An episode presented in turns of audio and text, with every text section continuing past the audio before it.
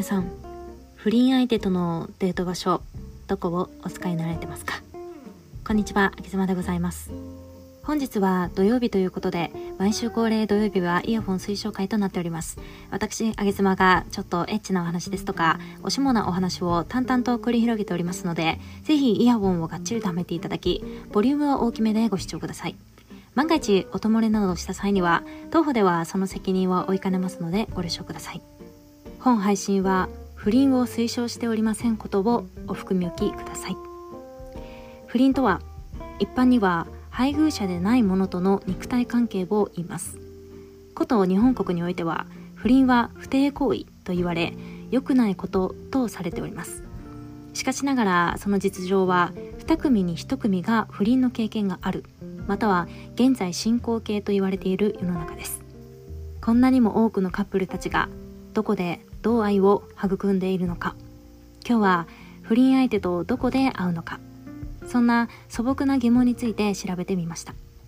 周りに聞けないちょっと込み入ったお話を私めとどうぞごゆるりと。不貞行為の慰謝料の相場は50万円から300万円です。決して安くはない金額です。また誰かを傷つけてしまう可能性も含んでおります。ことに及ぶ際は十分にリスクヘッジをした上で大人のデートをお楽しみいただければと思います。ここでは不倫とは言わずに雨宿りとさせていただきます。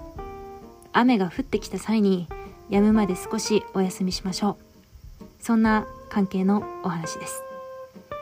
雨宿り相手とのデート場所。温泉旅館デート。雨宿りカップルに聞くととても人気な温泉旅館でのデート。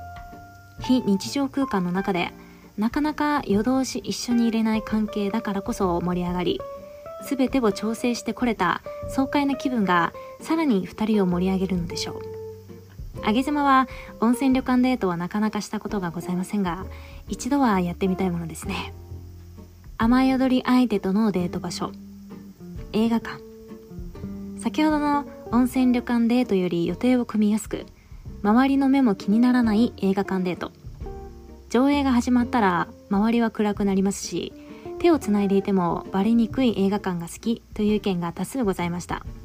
入念なカップルは映画館の座席を事前に取り別々に入館し座席で会うという強者もございます。最近はカーシネマといい車の中で見れる映画館も増えてきているためにより映画館デートが楽しめそうですね。外では堂々と手をつなげない2人も映画館の中では手をつないだり食べ物をシェアしたり普通のカップルのように過ごせるのが良いのでしょう。雨宿り相手とのデート場所水族館やテーマパーク。住んでいる地域から離れた郊外の水族館や遊園地も人気です。人の多い水族館は意外と人目につかないですし居住地から離れることでさらにリスクを下げることができます。また遊園地は資格が多いので隠れる場所がたくさんあります。万が一知り合いに遭遇した際にも遊園地内であのテレビ番組「逃走中」のように逃げまとうこともできます。もし捕まりそうになったらテーマパークのキャラクターの被り物で変装しましょう。雨宿り相手とのデート場所。個室のあるレストラン。雨宿りカップルにとっては個室はマストです。その中でも人気なのが山奥にある1日1組限定のお店での食事やカップル専用の部屋があるレストランでイチャイチャをすること。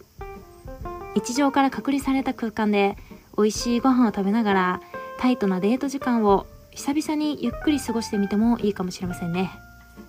ただ注意はお店の店員さんと仲良くなること。顔と名前を覚えられてしまうとふと遭遇した際に思わぬ証拠となってしまいます。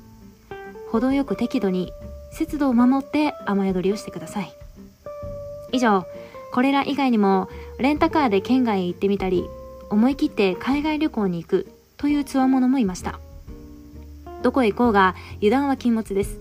支払いはクレジットカードは使用せずオール現金でお願いいたします。また連絡ツールは LINE などは使用せずマイナーなアプリの DM 機能でやり取りするのもおすすめです。皆さんはこの雨宿り行為についていかが思いますでしょうか。あげ様でした。